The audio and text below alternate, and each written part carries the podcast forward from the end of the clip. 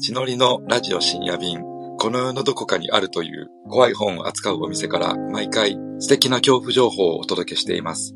怖いものが好きな人も、これから知ってみたいと思う人も、様々な本や映像作品の話をしていきますので、一緒に楽しんでいただけたら嬉しいです。こんばんは、店長です。えっと、クライブ・バーカー、ヘルレイザーと血の本のお話の続きということで、今回は血の本の3巻以降の紹介をしていければと思います。前回に引き続き、階段とヘルレイザーをこよなく愛する西さんに来ていただいてます。ばんは。声がガラいやガ、ラすいぎまるせん。喉をやられて大丈て夫でね、もう年内にあげたいんで、お聞き苦しいって、すいません。お聞き苦しいって。 すいません。うわヘルレイザーですよ。後編。後編ですね。あの、前回、ちょっと前にはい、ヘルレイザーの公式のツイッタうーん、 4K 版の公式のツイッターでうん、あ見ました見てないです。ポスター。見てない。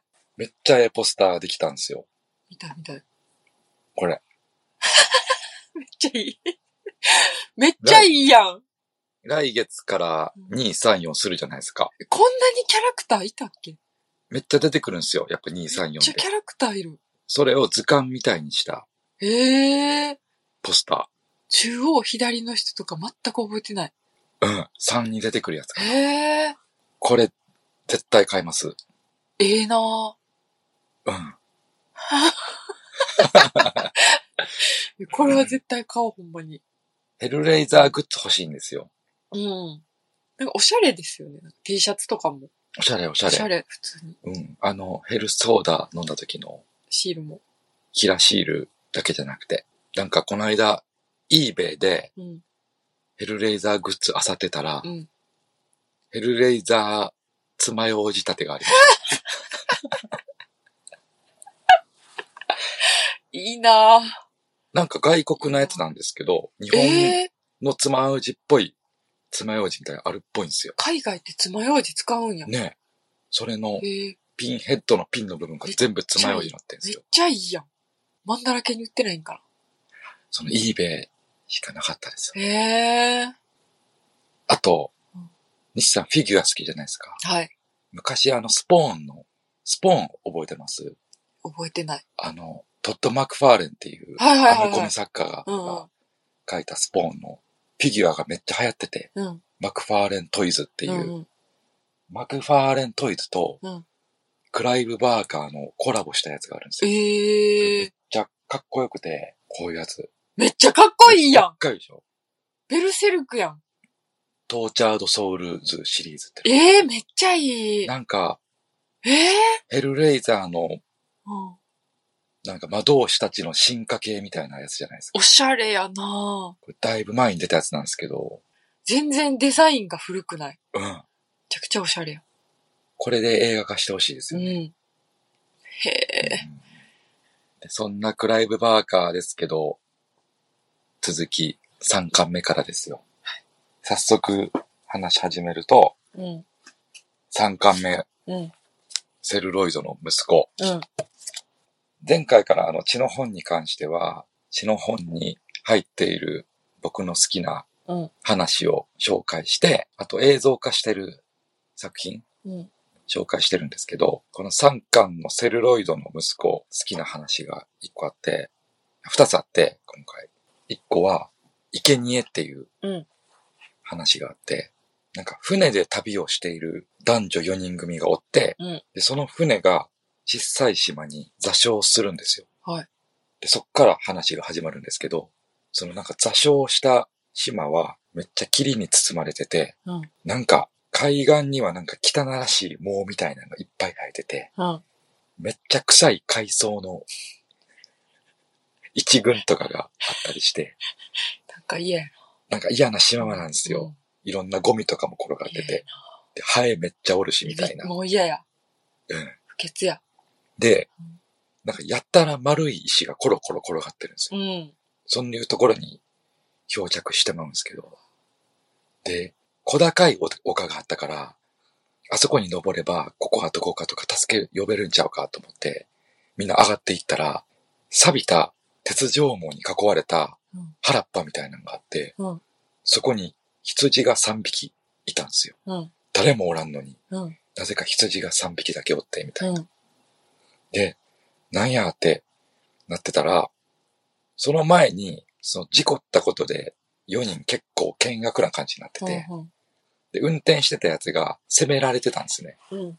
その運転してた人は、うんもうちょっとおかしなことになってて、うんその羊をイライラが極まって殺してまうんですよ。なんでもうおかしなことになってるってはあ走らないんですけど、それをきっかけにして、島が登場人物たちに対してこう牙を向いていくんですけど、島自体が。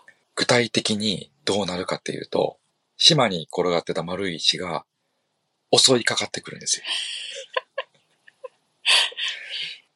ちょっとわけわからんかもしれないんですけど、その丸い石ってうん。うん。言ったらゾンビなんですよ。意味がわからない。言ったらゾンビなの。どういうことですかなんかね、資料のうん影響下にあるか、資料そのものみたいなやつなんですよ。その丸い石一個一個が。石やのに。そう。で、めっちゃ強くて、えこう、つぶてが、群れになって襲ってくると、もうぐっちゃぐちゃなんです思ってた展開と違う。よ。もうぐっちゃぐちゃになる。そう。でも、一体この島は何なのか。えみんなちゃんと脱出できるのかっていう話。無理と思う。脱出は。それが生贄なんですけど。怖っでもなんか、何それ。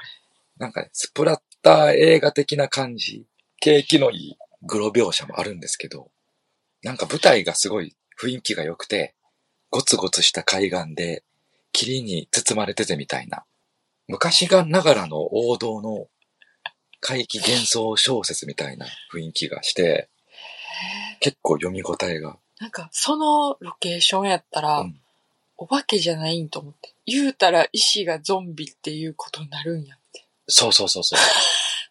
そう一そう応お化けなんかな。お化けですね。えで、ああ。何それ。昔、なんやろ、なんか、その、怪奇幻想小説の世界で、うんウィリアム・ホープ・ホジソンっていう作家がおって、その人、海で起こる怖い話ばっかり書いてる人なんですよ。なんかその人の怪奇小説を読んでるようなうん感じがして、すごい、なんか、面白いんですけど、なんかそのは人の話と似てて、ウィリアム・ホープ・ホジソンの話に、なんか夜の声っていう話があるんですよ。それってあの、日本の昔の映画でマタンゴっていううん映画があって、その原作なんですけど、うん。なんか若い男女がヨットで島に無人島に漂着すると、うん。そこにキノコの化け物がおって、みんな襲われるみたいな話があって、なんかそれに、この生贄も似てるな、みたい気になるな。な。絶対脱出は無理そうやけど、気になる。どうなるか。その石がぐちゃぐちゃにしてくるってことは、もっとなんか起きるってことですもよっと起きますよ。もっもっとと起きえまっすていうことが起きるって。本体が出てきます。何の 何の本体やってくるそれが生贄。気になる。もう一個好きなのがあってうん、この本のタイトルになっている、セルロイドの息子。うん、えっと、この話は映画館の話なんですけど、うん、なんか映画館で死んだ男の人がいて、その人の一部が映画と融合するんですよ。映画館とかじゃなくて、映画そ自体。映画自体と融合して、館内の人々を襲ってくるんですよ。それもわけわからんと思うんですけど、で、映画攻撃みたいなのを繰り返して、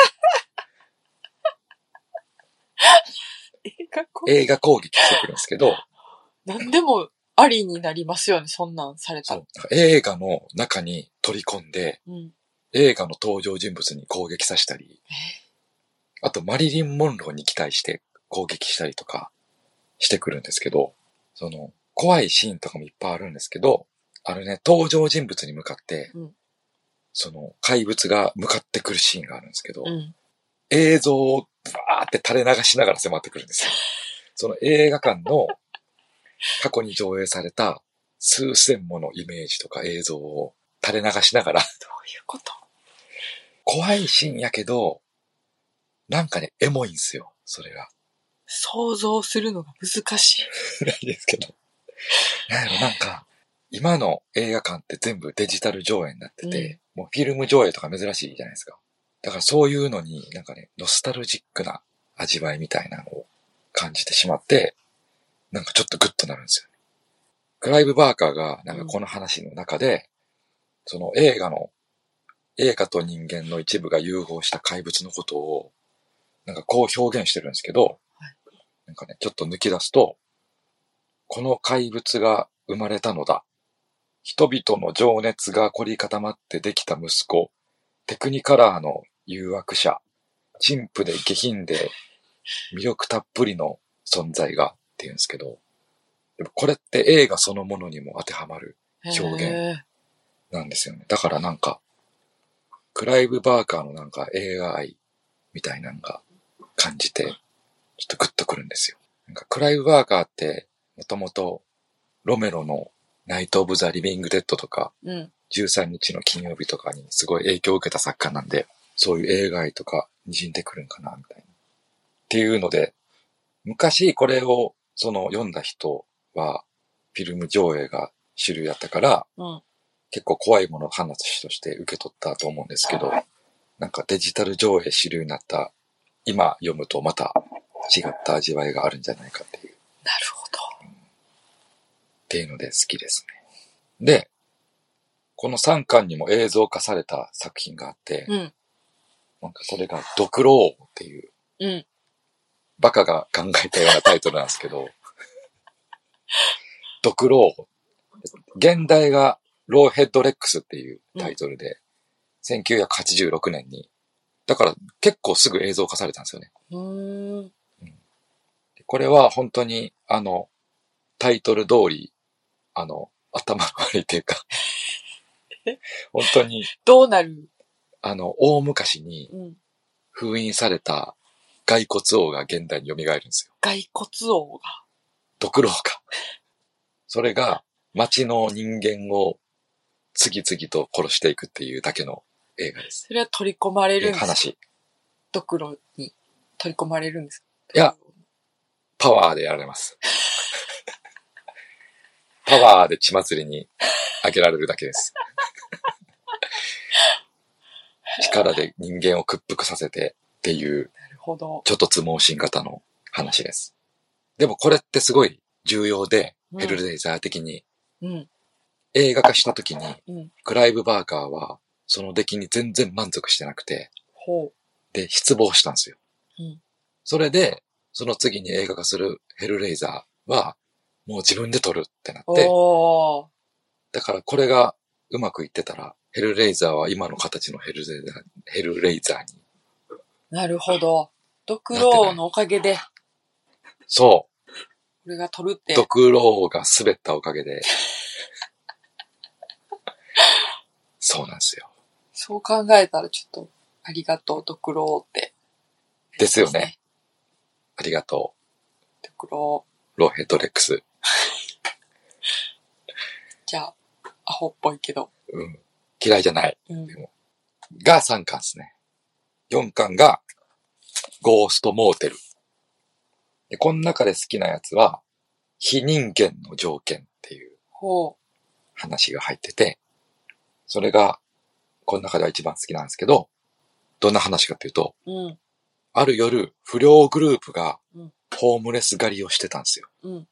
なんかもう、めっちゃ胸くそ悪い描写が続くんですけど、うんその中に、その不良たちとあんまりつるむのに積極的じゃないうん。インドア型の子供がいて、うん。それが主人公で、うん。ほんまは家でゲームとかしときたいタイプの人なんですけど、その人が痛めつけてたホームレスが、うん。なんか紐みたいなのを落とすんですよ。うん。で、それを持って帰ったんですね。で、その紐はうん、その主人公にとって、めっちゃグッとくる紐で、うん。その結び目が3つついてるんですね。うん。でその結び目が複雑に絡んでて、どうやって解いたらいいかわからないんですよ。うんでもその主人公はそういうのが好きなんで、その紐を解くことにむっちゃハマるんです。うん。で、何日もかけて、ようやく1個目の紐をほどいたら、結び目からこう、ふわーって光が出てきて、うん。そっからドロッドロの化け物が出てくるんですヘルレイザーやん。よ。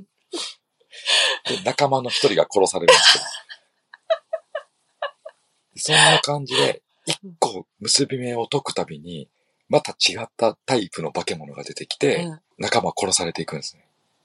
で、最後に3体目の化け物が出てきて、結び目が全部解かれた時に、3体の化け物が合体するん ですよ。合体してどうなってるかっていうと、一人の人間が出来上がるんですね。えまたこれよく意味わからんこと言いますよ。はいそのみ三つの結び目は何かというと、人間の進化の後らしいんですね。どういうこと意味がわかんない意んです味けがわど、かんない。最後までよく意味わかんなくうてん、最終的に主人公はある本をゲットするんですよ。うん。その本には、紐の結び方集みたいな本で、 うん。いろんな紐の結び方が載ってるんですよ。どんな結び方かっていうと、地位を得るための結び目の結び方うんと。か、なんか、人の中を裂くための結び目の結び方とか、なんかうん縁切り結びの結び方みたいな。うん。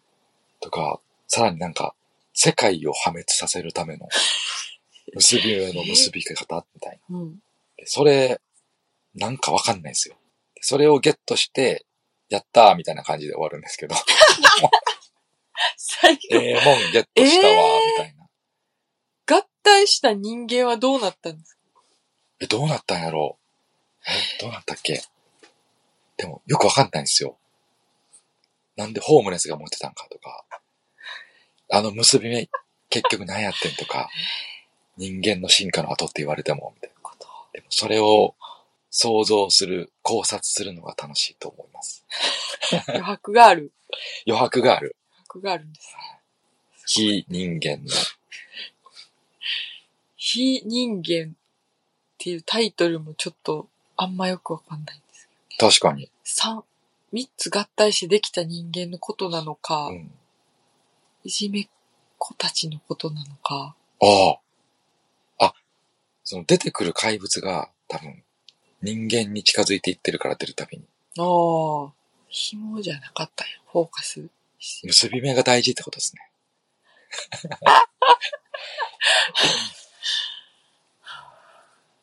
ちなみに紐にまつわる怪談って結構いっぱいあって、なんか日本だとすごい有名な怪談で、うん。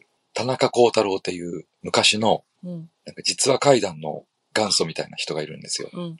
なんかその人の、張ってくる紐っていうのが、結構有名。うんレ。ジェンド怪談の一つで、うん。いくつぐらいかな、昭和40年代半ばぐらいの話なんですけど、うんあの僧侶がおって、うん。むっちゃイケメンの僧侶がおって、うんで、ある女の人と付き合ってたんですけど、うんもうちゃんと僧侶しなあかんっていう、心入れ替えなあかんって思って、うんちゃんと修行しますって言って女の人に別れを告げるんですね。うん修行しに行くんで、その別れる時に、その女の人が、うんこれを私の形見やと思ってって言って紐をくれるんですね。で、修行する場所に向かっている途中の宿屋で、うん夜寝ようとしたら、その紐が、スルスルって動いて布団に入ってくるんですよ。うんっていうお話で、うん。最後めっちゃ気持ち悪いことがになるんですけど、気持ち悪いことって。それは、この話単体で青空文庫にも入ってるし、へえ。昔2020年に出た日本回帰実話集に入ってるんで、今はそこで読めます。要チェック。要チェックです。ちょっと余談でしたが。で、血の本の話に戻ると、ゴーストモーテルはね、4巻はね、映像化された話じゃないです。うーん。はいなので5巻に行きます。はい。はい。次が血の本の5巻、マドンナ。マドンナで好きな本は夢の中っていう話で、うん舞台が刑務所で、うん主人公はクリーブっていう人で、マリファナの密売で逮捕されて、その刑務所にいるんですけど、なんか同じ独房にビリーっていう少年がいるんですよ。うんで、その刑務所の人から、そのビリーまだ若いし、うんちょっと、お前ちょっとちゃんと守ってくれ、頼んだって言われるんですけど、まあ仕方なしに、そのクリーはちゃんと守るんですね。うん。偉いもんで。なんか周りの囚人から、お前なんかできてるんやろ、みたいなことをうん。いじられながらも、しっかり守るんですけど、そのビリー少年と同じ部屋になった時から、むっちゃ悪夢を見るようなんですよ。うん。悪夢、そのどんな悪夢っていうか、というかというと、いっつも舞台が同じ場所で、うん。その場所が、なんかね、砂漠の中にある街なんですけど、うんその、無人で、家がいっぱいあるんですけど、家に入ると、なんか血だまりとかうん。血まみれなんですよ。うん。それ何かっていうと、家一個一個がいろんな場所のいろんな時代のうん。殺人現場なんですよ。え殺人現場となった家の、家が集合してできた街なんです。え気持ち悪っ。うん。全部事故物件なんですよ。うん。で、そのうち、その悪夢のきっかけになったビリー少年の、なんか忌まわしい血筋みたいなのも明らかになったりして、いろいろ起こるんですけど、なんかその、黒い描写もあるんですけど、これも三巻の生贄と同じで、うんなんか異世界の描写とかがすごい雰囲気があって良くて、うんその殺害現場が集合してる街の雰囲気とか、うん。だからなん、なんか、その、幻想文学とか、怪奇幻想文学の魅力とかもすごいうーあんっ。たりして、面白いですね。読み応えがありますね。なんか、クリーブとビリー少年のバディ感っていうか、関係性もすごい良くて。なんかその話は変なことにならなそうん。変な、 変なことにはなるかもしれないですけど、でも、う。なんかね。石が襲ってくるとかそういうことは減起き なるさそう。、減るイベントみたいなことにはならないと思います。地獄の競技会みたいな話には。へえ。うん。が一番好きですね。あと5巻は映像化された作品が1個あって、うん。それが禁じられた場所っていう、現代ザ・フォービドンっていうんですけどう、ん。それは1992年にキャンディーマンっていう、うーん。キャンディーマン知ってます知ってる。そうキャンディーマンの原作なんですよね。えー、そうなんや。そう。なんか鏡に向かってキャンディーマンって5うんう回ん唱えると、鍵詰めの殺人鬼が出てくるっていううんうん。話で、一昨年ぐらいに、2021年か、にリメイクっていうか、うんうん。あの、92年のオリジナルの映画版の設定を残しながらの再映画化みたいなのがあって、それもすごい良かったんですけど、あの、あれです。ゲットアウトとか、うんうんノープのジョーダン・ピール制作で作られたやつも、うん、すごい良かったんですけど、そのキャンディーマンの原作ですね。そうやったんか。あと、5巻は、後書きがめっちゃ良くて、うん解説。まあなんか、白本シリーズって、各巻ごとに、名歌の評論家が、あの、それぞれ書いててすごい読み応えあるんですけど、うん5巻すごい好きで、山下康彦さんっていう人が解説書いてて、この本出たのが1987年で、その当時の、その、ホラー映画、なんかスプラッター映画の状況とかの解説があって、そのサムライミのイービル Z っていう映画、資料の腹渡すよね、うんが、日本についに入ってきて、新しい映画の潮流を作っているみたいな話もすごい興味深いし、あと、その流れで、クライブ・バーカーがうん、いかにそのホラー映画からの影響を受けてるかっていううん。解説もあるのがすごい面白いし、でさらに、スティーブン・キング、ホラーの帝王の、スティーブン・キングとクライブ・バーカーの違いみたいな解説もすごい良くて、うんなんかちょっと乱暴ですけど、どう違うか説明すると、なんかスティーブン・キングが割と現代のアメリカの問題を描くのに対して、クライブ・バーカーって、なんか見た目はすごいスプラッターみたいなホラー映画的で派手ではあるんですけど、なんか意外に伝統的なうん。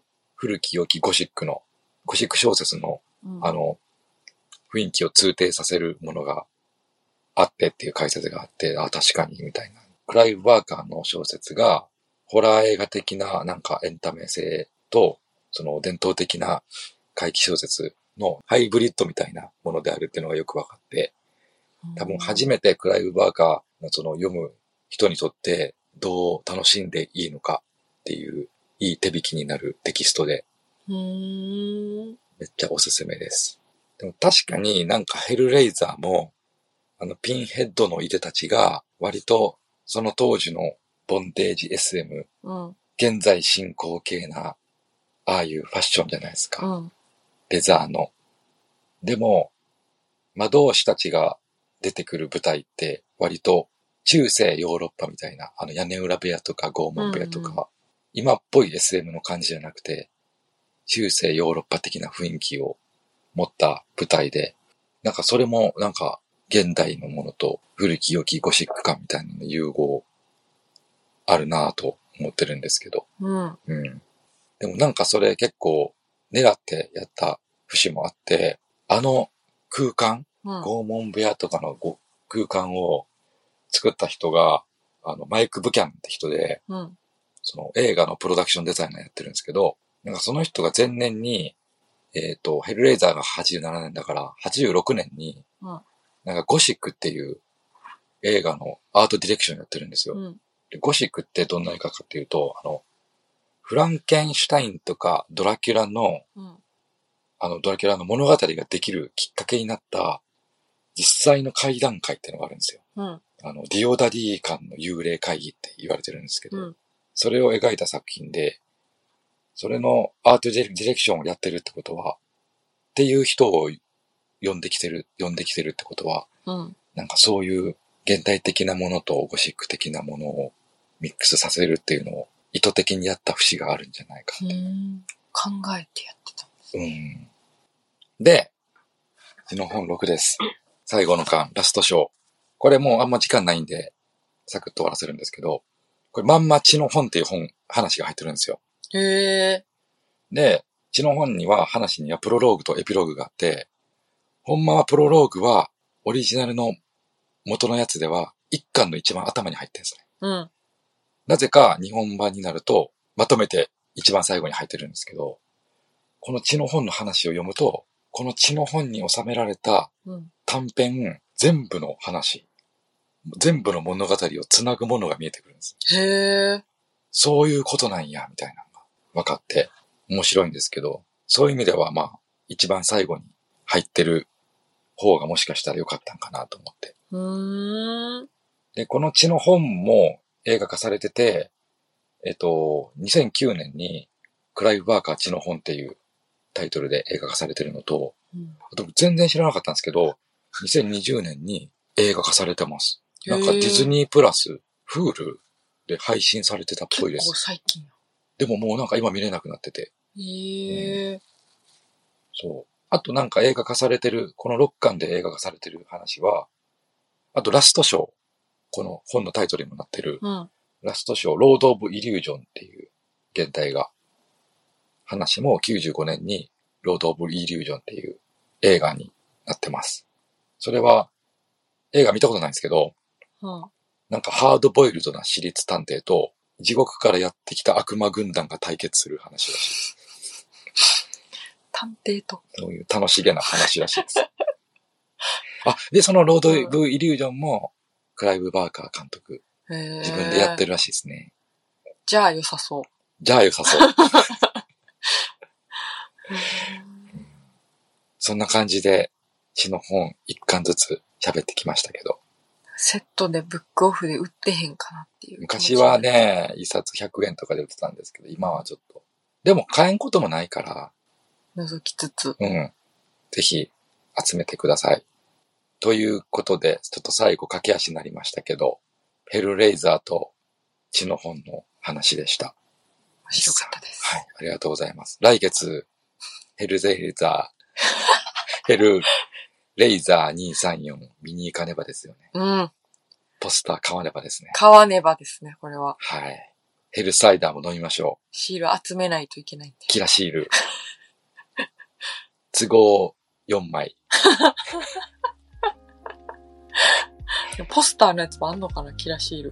ええ気になるところで。ー、234番のキラシール出たら、めっちゃ嬉しいな。うん。そんな感じです。はい。じゃあ前後編でお付き合いいただいてありがとうございました。ありがとうございました。では、おやすみなさい。ありはーが。いとうございます。